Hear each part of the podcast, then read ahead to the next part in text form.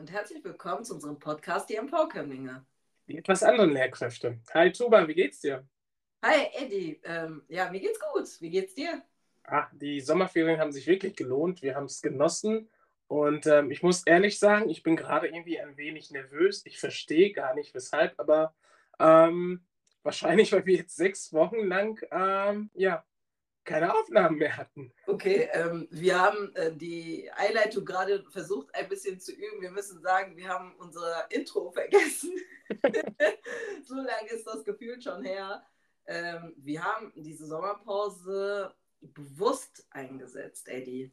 Ja, also wir haben, ja, wir haben ja im November mit dem Podcast angefangen und ähm, es macht sehr viel Spaß, aber es ist auch sehr stressig und ähm, das war richtig, sich äh, ja, diese Pause zu nehmen, denn wir müssen auch darauf achten, dass wir uns nicht übernehmen. Und ähm, wir haben jetzt gemerkt, das war die richtige Entscheidung, aber jetzt haben wir richtig Bock, wieder durchzustarten. Wie sieht das bei dir aus? Richtig, ähm, das geht mir ähnlich. Ich weiß, dass wir uns jetzt neu finden. Wir werden die Terminplanungen so anpassen, dass ähm, wir quasi nicht too much arbeiten.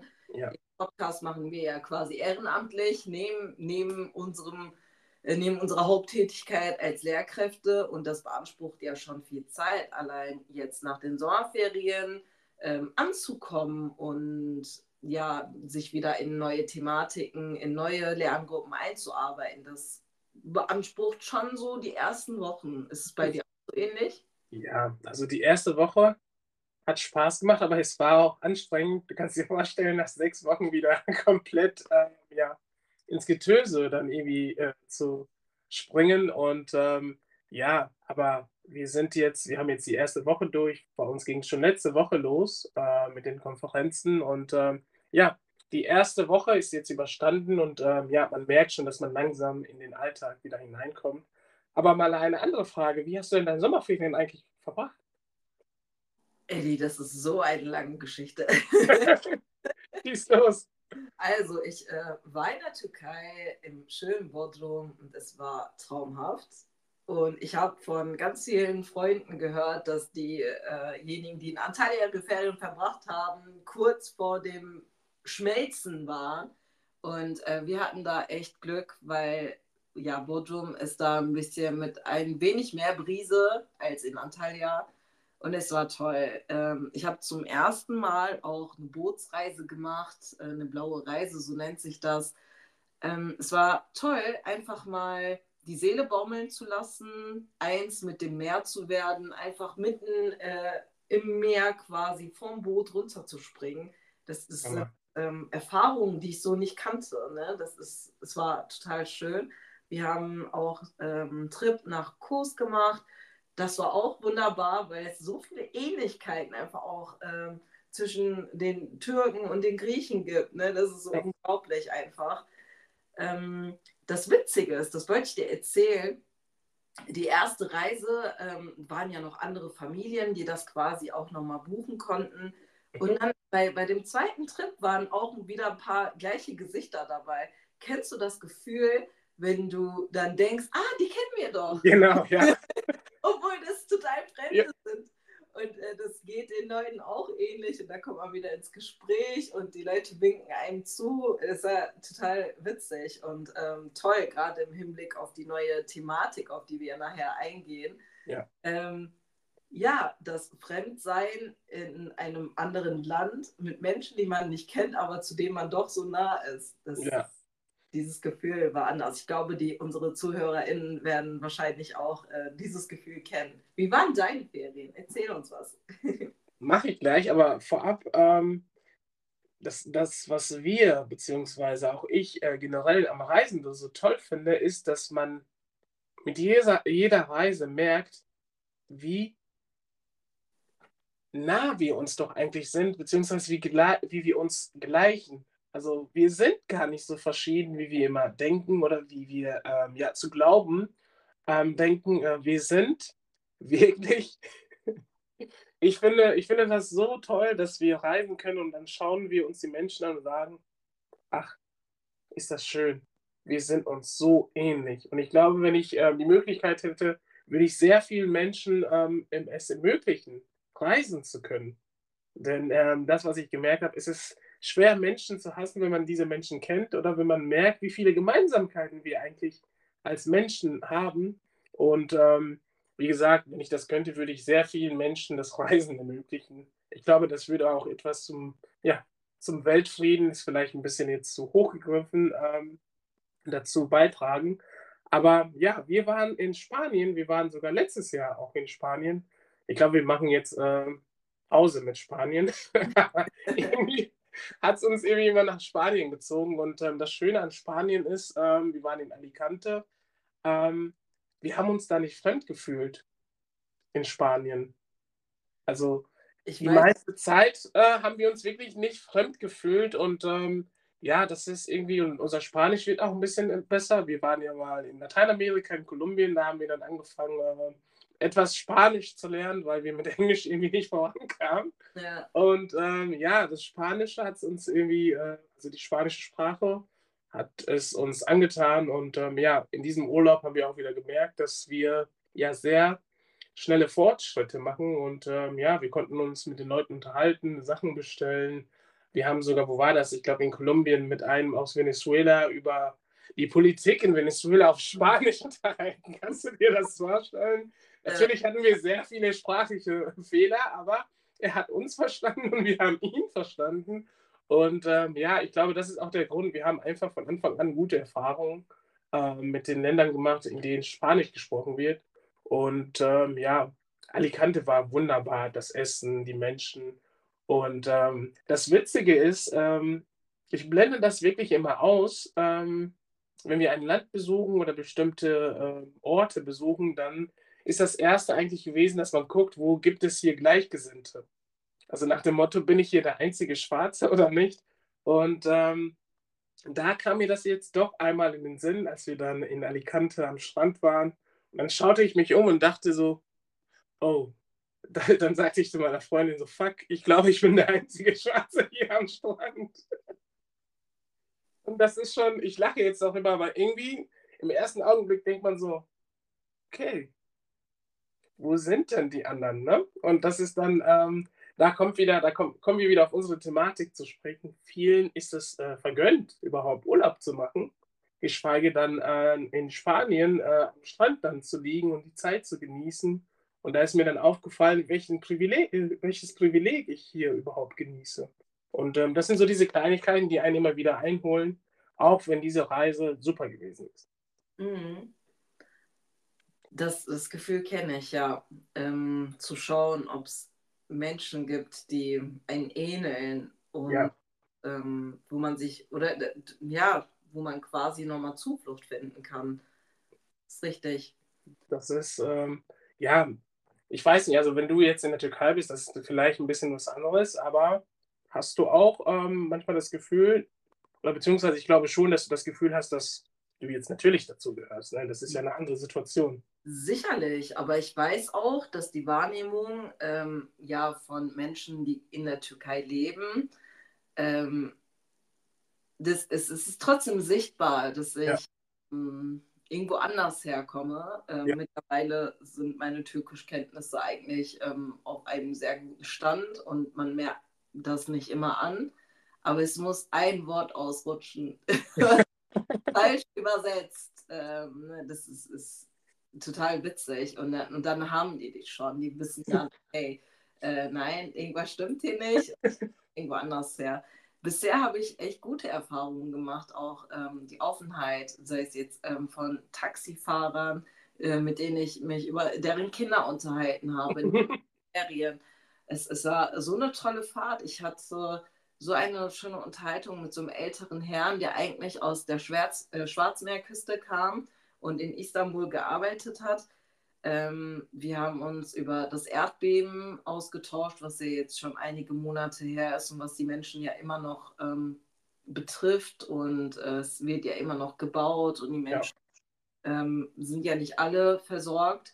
Aber die meisten, äh, an der Stelle wollte ich nochmal daran erinnern, dass es nicht in Vergessenheit geraten ist, dass das immer noch in unseren Köpfen ist. Ja. Ähm, es ist toll, weil ähm, die, oder wenn man aus der eigenen Perspektive erzählt, wie ähm, schwer das für uns auch war, als äh, dritte Generation quasi in Deutschland lebenden Deutsch-Türken oder ne, Türken mit äh, internationaler Familiengeschichte, was ja. auch immer. Also das sind ja mittlerweile so viele Begrifflichkeiten, die man ähm, gar nicht mehr so zuordnen kann.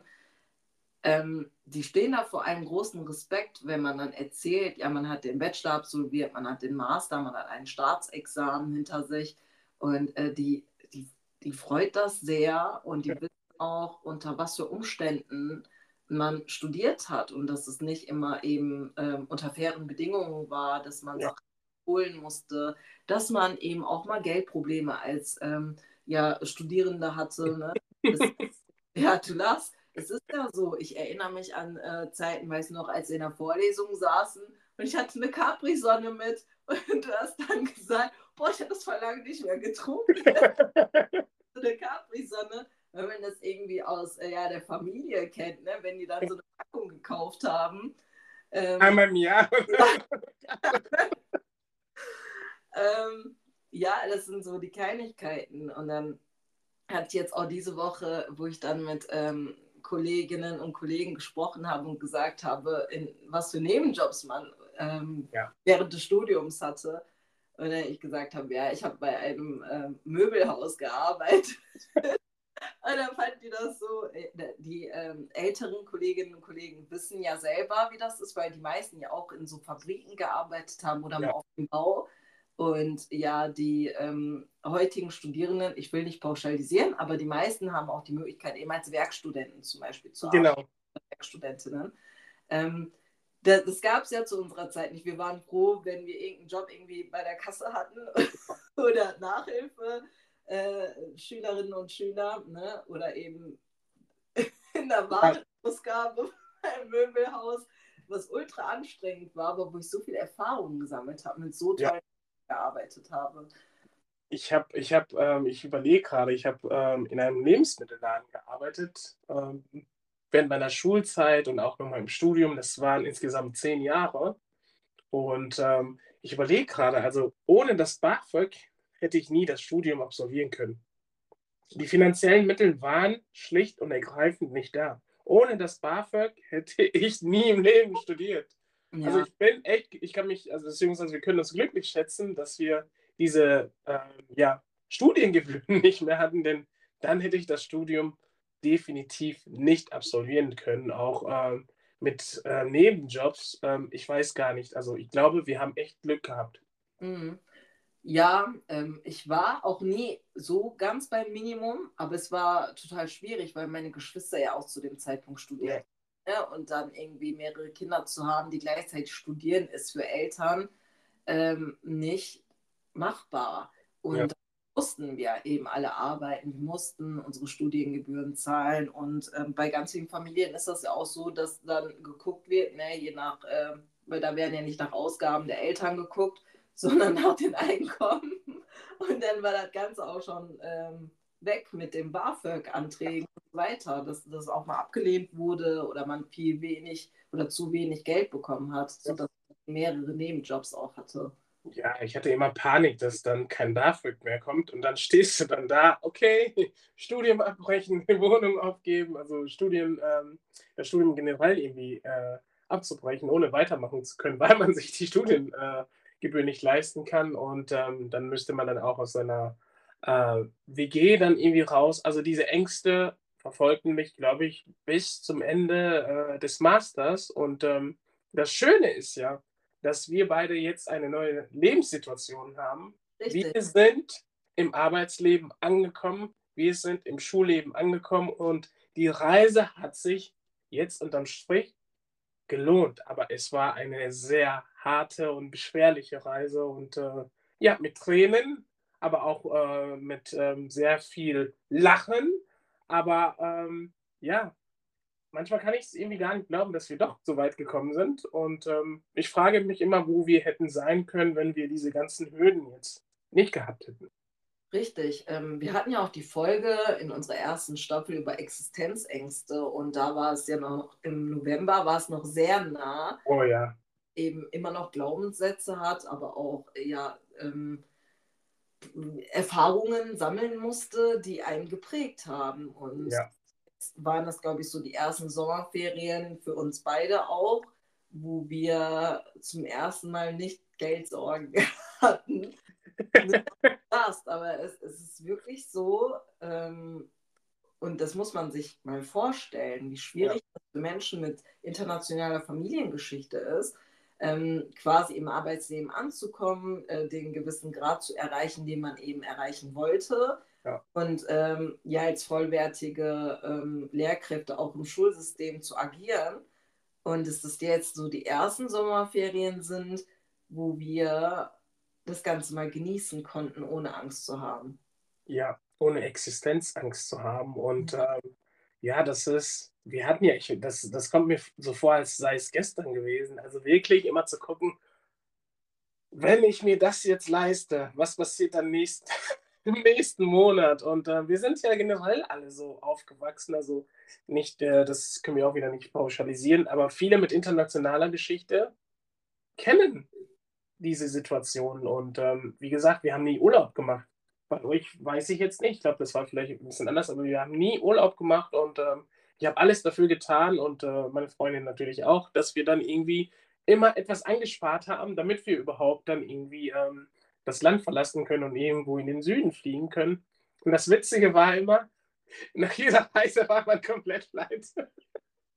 Ja, aber so ähnlich ist das bei ganz vielen Familien. Ich will da wieder nicht pauschalisieren, bei ganz vielen Familien mit Zuwanderungsgeschichte, dass quasi viele dahingehend sparen, ihre Reise in die Heimatländer machen und ganz oft ist es ja dann so ein Besuchen von ähm, Großeltern, Bekannten, ne? Und man will genügen und man verbringt vielleicht zwei, drei Tage noch am Meer und fährt dann wieder zurück und man ist einfach kaputt und zeigt Rest quasi, was nicht mehr übrig geblieben ist. Ja. Das ist bei vielen Familien so. Also ich kann das auch aus meiner Familie bestätigen, dass es immer so war. Ne? Ja, also mit Urlaub, mit Urlaub hat das eigentlich nichts zu tun. Wir sind, wenn wir da ganz ehrlich sind, unsere Richtig. Eltern fahren immer dahin und dann ähm, werden Probleme besprochen, Geldprobleme meistens, ne?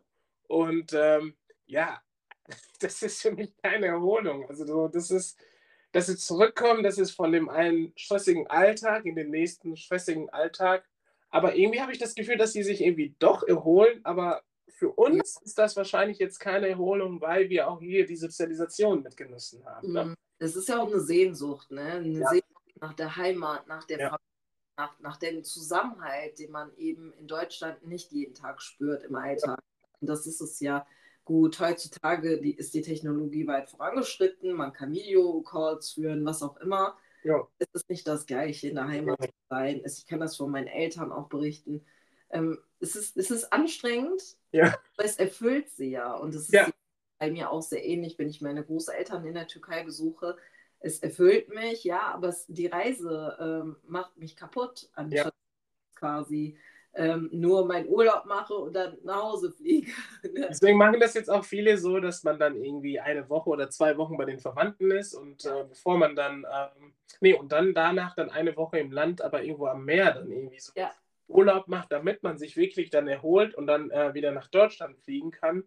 Und ähm, ja, das ist, glaube ich, so eine Strategie, die jetzt äh, die nächste Generation irgendwie für sich entdeckt hat.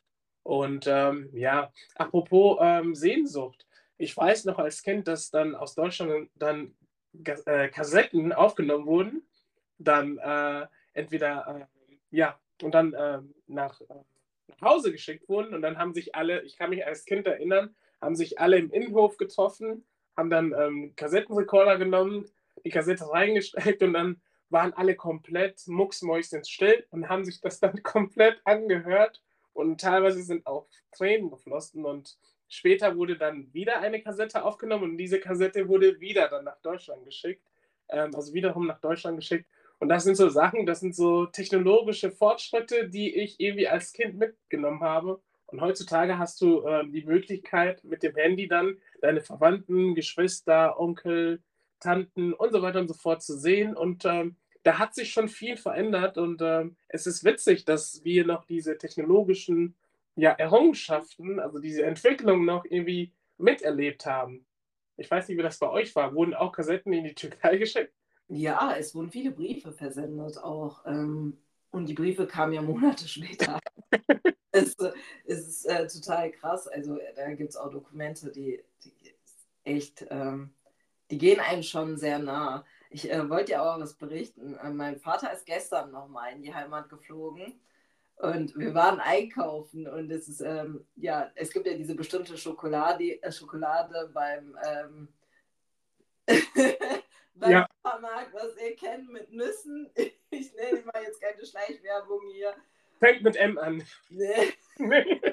Nicht das. Ähm, Achso, okay. Das ist das andere. Mit ähm, T fängt das an? Das sind die, ähm, ich weiß gar nicht mehr, ob man die nennt, äh, diese Nussknacker-Schokoladen. Ich habe es jetzt mal genannt. Ich hoffe, es gibt keine Probleme. Das sind diese Tafelschokoladen mit den Haselnüssen drin. Ja. Und die sind bekannt in der Türkei, weil die immer eben von ähm, ah. Türken in die Türkei gebracht werden.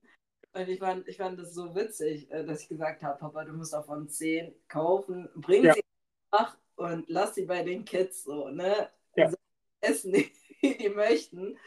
Ähm, ja, also ich finde ich finde einfach, das, das gehört mittlerweile dazu. Auch wenn's, wenn wir davon abgekommen sind, dass in der Türkei alles frei verkäuflich ist, mittlerweile die ganzen Marken Schokoladen aus Deutschland und so weiter.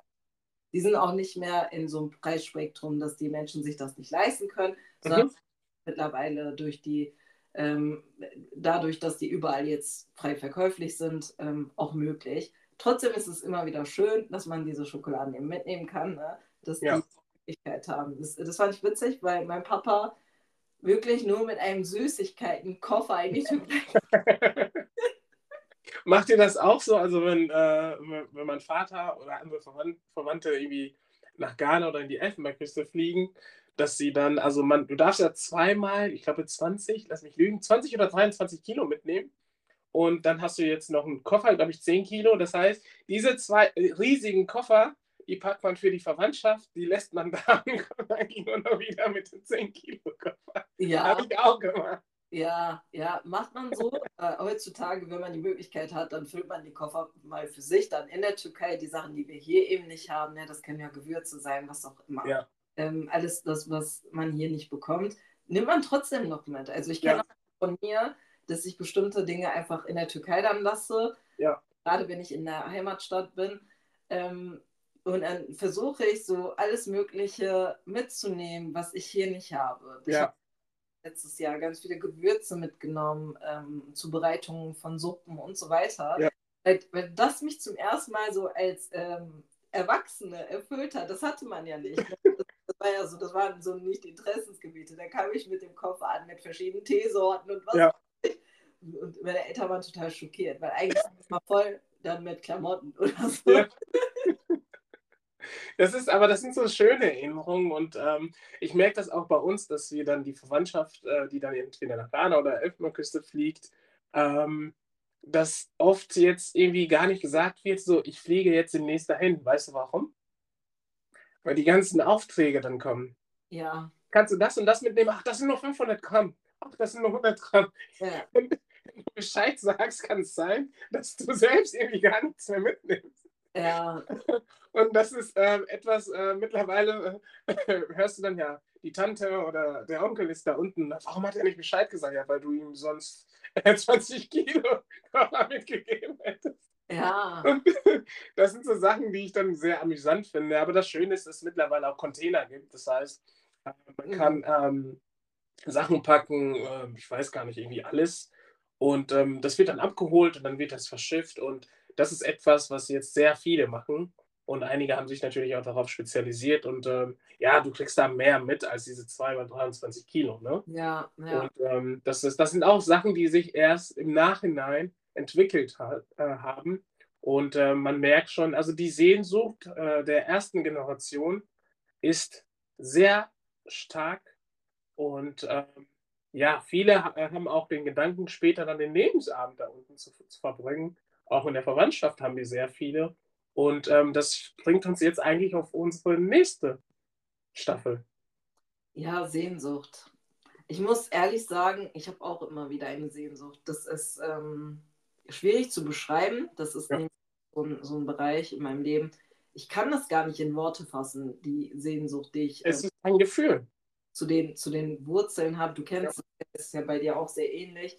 Und ich, seitdem ich eben angekommen bin im, in meinem Beruf und seitdem die Lebenssituation auch finanziell stimmt, ja. versuche ich mit allen Möglichkeiten in jeden Ferien eben auch in die Heimat fliegen zu können. Ne? Oh ja, das habe ich auch vor, weil wir uns das, also ich, ich war, ich bin 23 Jahre in Deutschland, war nur einmal zu Hause. Mit der neuen Lebenssituation werde ich die Möglichkeit haben, jedes Jahr dahin zu gehen. Ihr könnt das gerade nicht sehen, aber ich lächle gerade. Ja, es ist, ist wirklich so. Es ist bei ganz vielen, gerade auch so in unserem Alter so, die eben auch internationale Familiengeschichte haben.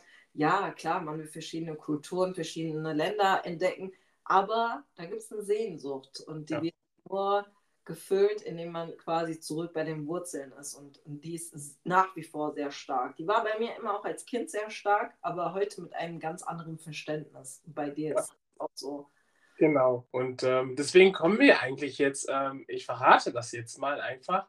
Wir mhm. werden uns ähm, in unserer neuen Staffel mit den sogenannten GastarbeiterInnen ähm, befassen. Und ähm, ja, wir haben es ja eigentlich schon ein bisschen angeschnitten mit Schadasch, ne?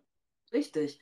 Wir haben ja auch schon viel dazu gesagt. Wir hatten ja auch ganz viele Gästinnen und Gäste mit internationaler Familiengeschichte, die eben auch aus äh, GastarbeiterInnen, wir nennen es auch gerne Arbeitsmigrantinnen und Migranten, ähm, kommen. Also das ist, das ist ein Bereich, der nicht so viel Aufmerksamkeit bekommt und dem wir einfach in unserer Staffel die Vollaufmerksamkeit widmen möchten. Wir möchten ähm, in verschiedene Bereiche eintauchen. Wir werden euch, weil wir ja Historikerinnen und Historiker sind, in dem Fall euch nochmal ähm, ja, ein buntes Spektrum an ähm, Inhalten vermitteln, die eben nicht so bekannt sind. Ne? Da werden wir auch viel über Fremdsein, über Fremdheitsgefühle, über das, ähm, über verschiedene Begrifflichkeiten wie Integration und Assimilation sprechen. Mhm. Und eben nicht einfach in einer Definition abzuhandeln sind. Genau, das, ich finde das lustig, wenn wir immer von Integration sprechen. Ähm, die andere Seite spricht von Integration, meint aber Assimilation. Richtig. Und ähm, das ist dann, ja, deswegen kommt man irgendwie nicht auf einen gemeinsamen Nenner. Und ähm, ja, das ist sehr spannend und ähm, wir werden, wie du gesagt hast, sehr viele Einblicke dann auch ähm, geben. Zum Beispiel, wie die Leute angeworben wurden und so weiter, welche Untersuchungen haben sie, äh, haben sie über sich ergehen lassen und so weiter und so fort. Und ähm, ja, das ist, ich finde das Thema ähm, ungemein spannend, ähm, wenn man sich bestimmte Bücher anschaut oder so, dann hat man bestimmte, nur bestimmte Ausschnitte. Und ähm, ich finde, das kommt irgendwie nicht so gut zur Geltung. Und ähm, ja, ich finde das super, dass wir uns jetzt dem widmen. Und ähm, eine kleine Anekdote, ähm, als ich jetzt in äh, Frankreich äh, war vor ein paar Jahren. Äh, du weißt ja, die Läden mussten sich auch natürlich erstmal etablieren. Ne? Und es war dann so, dass die äh, muslimischen Franzosen dann ähm, bei den jüdischen Franzosen eingekauft haben. Und ähm, aufgrund ähm, der religiösen Regeln hinsichtlich des Schlachtens und so weiter und so fort, Koscher. Und äh, das war dann das, was man dann irgendwie ähm, hat noch äh, besorgen können. Und ähm, ich finde das einfach ungemein äh, spannend, dass äh, man sozusagen eine, in Anführungszeichen, eigene Kultur aufbauen muss, um irgendwie die Lebensstandards, die man kennt, irgendwie aufrechtzuerhalten. Und ähm, letztendlich hat das die Länder in Europa bereichert. Und ähm, heutzutage, ich liebe es, im türkischen Supermarkt einzukaufen und feiere das und mache überall Werbung dafür. Ich glaube, ich nerve die Leute wahrscheinlich schon damit. Aber ich finde das ungemein ähm, ja, spannend. Ich bin immer ein Mensch gewesen, der aus allen Kulturen immer das Beste mitnehmen wollte. Und ähm, das bringe ich dann zusammen. Und das habe ich dann sozusagen als Rucksack und reise damit durch die Welt. Wir können alle voneinander lernen. Und ich glaube, das muss mehr äh, in den Fokus. Richtig. Ähm, wir werden auch wahrscheinlich über meinen Großvater sprechen, äh, der ja auch Gastarbeiter war, der ja ersten Generation. Ähm, ich hatte die Möglichkeit in diesem Jahr über Tage mit meinem Großvater darüber zu sprechen und mir Notizen zu machen. Das werden wir natürlich auch mit hier einbauen, dass wir das Ganze auch einfach digital festhalten und dass es für die Nachwelt auch ähm, ja möglich ist, einfach diese Einblicke daraus zu gewinnen, so wie der Chardash das ja gemacht hat in, seinem, äh, in seiner Dokumentation, dass er eben Einblicke aus verschiedenen Familien nochmal zeigen konnte. Das möchten wir hier auch festhalten. Wir würden das Ganze auch hier schön würdigen. Wir werden auch ähm, im Laufe unserer Staffel in Recherche gehen, ja. sodass wir auch immer wieder Sachen wahrscheinlich mitbekommen werden, die wir in unseren Podcast-Folgen aufnehmen. Also es wird, ähm, ihr werdet live dabei sein, wie wir diese Staffel gestalten. genau. Und äh, das Tolle ist ja, wir, also Geschichte wiederholt sich ja nicht, ne? Ja. Geschichte ähnelt sich. Und wir haben gerade wieder eine Situation, wo ähm, die Bundesregierung versucht, ähm, ja, sogenannte Fachkräfte anzuwerben. Und äh, wir sehen, dass äh, ja, die Bundesregierung dahingehend sehr, sehr bemüht ist, ähm, ja, Menschen aus anderen Nationen, aus anderen Kontinenten für äh, dieses Land, also für die Bundesrepublik zu gewinnen. Und ähm, auch das ist wieder etwas, ähm, was sich nicht wiederholt, aber es ähnelt dem, was wir äh, von den 60ern kennen. Und ähm, ja, ich finde das ein bisschen problematisch, wenn man jetzt äh, ich weiß gar nicht, ob du das Video gesehen hast, wo Christian Lindner dann in Ghana an der Uni ist und fragt dann, wer möchte nach Deutschland? Und da waren, glaube ich, drei Hände, die sich, weil die Menschen sind ja nicht doof, die sehen ja, was für eine Situation wir in Deutschland haben, die politische Lage, Fremdenfeindlichkeit und so weiter und so fort. Und das spricht, dich, äh, äh, das spricht sich natürlich in der Welt äh, herum. Und auch auf diese Situation werden wir eingehen ähm, wie wir das eigentlich fänden, dass man jetzt in die Länder reist und ja die sogenannten Fachkräfte abwirbt. das heißt, wer soll denn das Land denn eigentlich aufbauen, wenn diese Menschen nach Deutschland kommen und die sogenannten Berufe machen, die jetzt niemand hier machen möchte. Und die Situation hatten wir jetzt ja auch mit den GastarbeiterInnen oder äh, mit den äh, Arbeitsmigranten. Und ähm, ich glaube, dieses Thema bzw. diese Staffel wird sehr spannend. Wir werden selber auch noch sehr viel lernen und ähm, wir hoffen, dass ihr uns dahingehend äh, begleiten werdet. Und äh, ja, wir sind sehr gespannt. Ja, wir haben auch in diesem Schuljahr das Glück, dass wir mit Eddie parallel quasi eine ähm, Stufe unterrichten, die auch gerade diese Thematik beinhaltet.